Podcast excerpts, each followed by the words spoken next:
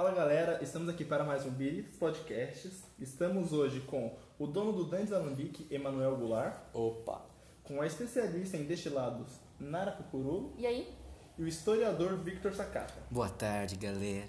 Para começar o podcast de um dia interessante, eu tenho uma pergunta para você, Sakata. Pode falar.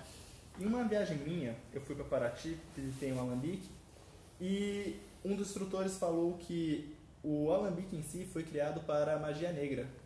Não, Lobato. Na verdade, o alambique foi criado pelos alquimistas para fazer bebidas alcoólicas.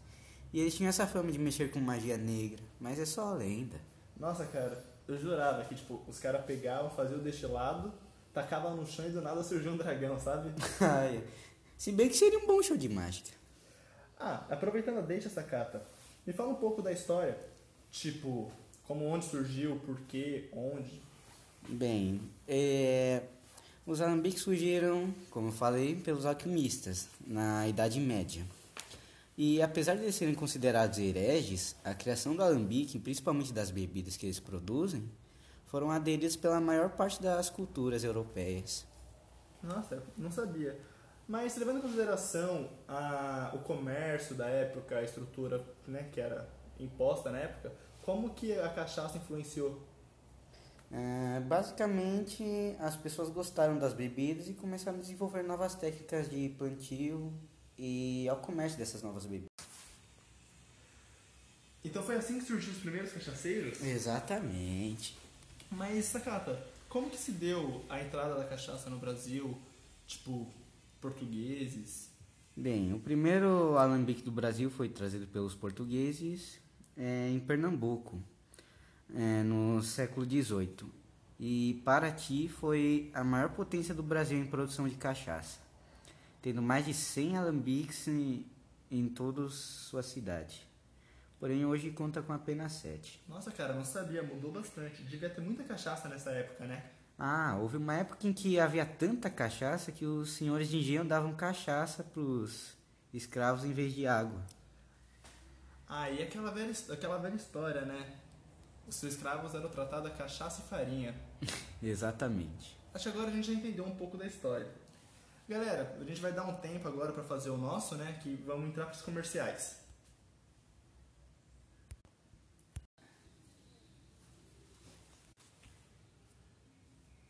Fala galera, voltamos aqui com o Beritas Podcast, com os nossos convidados. E agora eu tenho uma pergunta para você, Nara.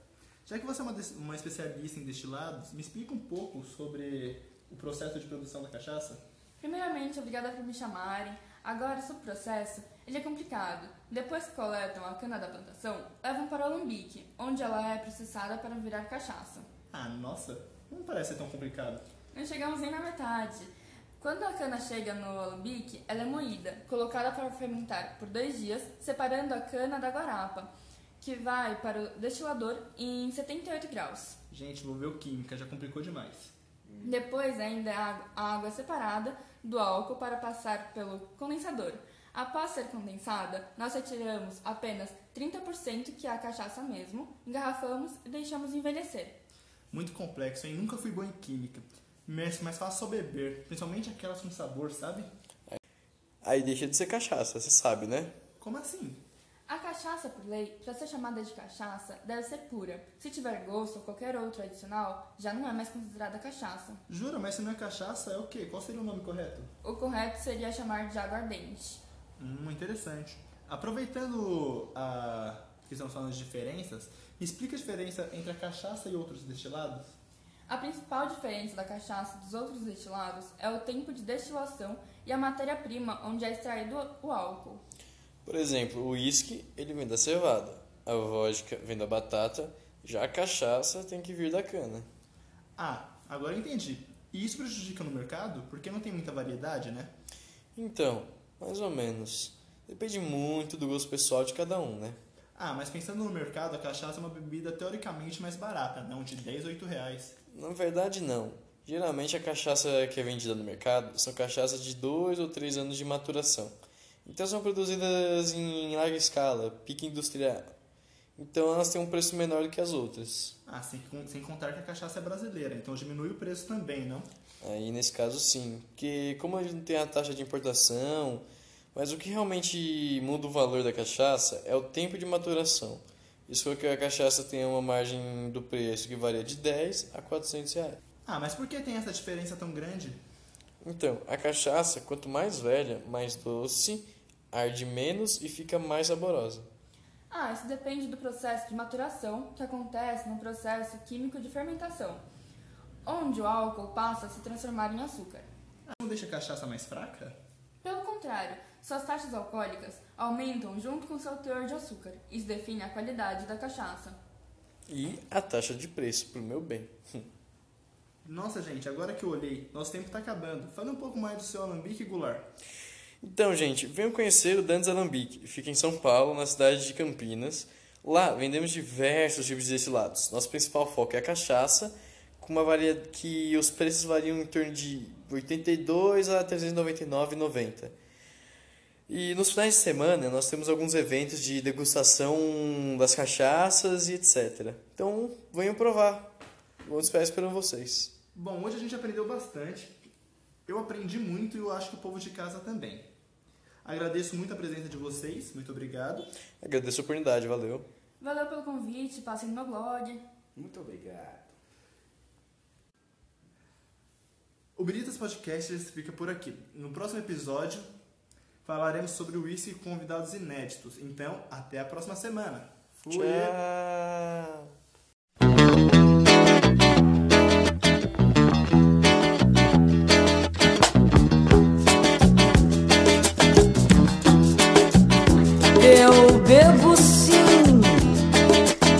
Estou vivendo. Tem gente que não bebe, está morrendo. Eu bebo sim, eu bebo sim, estou vivendo. Tem gente que não bebe, está morrendo. Tem gente que já está com pé na cova, não bebeu, isto prova que a bebida não faz mal. Uma pro santo bota o choro a saideira, desce toda a prateleira, diz que a vida tá legal. Eu bebo sim, eu bebo sim. Bebida não faz mal a ninguém. Estou vivendo. Bebida não faz mal a ninguém. Tem gente que não bebe, está morrendo. Eu bebo sim, eu bebo sim.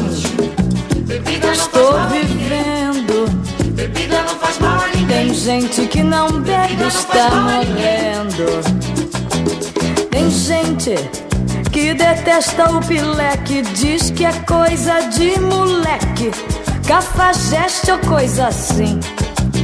Mas esta gente, quando está com a cuca cheia, vira chave de cadeia, esvazia o botequim. Eu bebo sim, eu bebo sim. Estou vivendo. Tem gente que não bebe, está morrendo. Eu bebo sim, eu bebo sim. Estou vivendo. Bebida não faz mal a ninguém. Tem gente que não bebe, está morrendo. Tem gente que já está com pé na cova, não bebeu, isto prova que a bebida não faz mal. Uma pro santo, bota o choro, a saideira, desce toda a prateleira, diz que a vida tá legal. Eu bebo sim, bebo sim. Bebida não faz mal a ninguém. Estou vivendo. Bebida não faz mal a ninguém. Tem gente que não bebe, está morrendo. Eu bebo sim, eu bebo sim. Não Estou vivendo. Tem gente que não bebe, está morrendo. Tem gente que já está com pé na cova, não bebeu e isto prova que a bebida não faz mal. Uma pro santo, bota o choro, a saideira, desce toda a prateleira, diz que a vida tá legal, eu bebo sim. Bebida não faz mal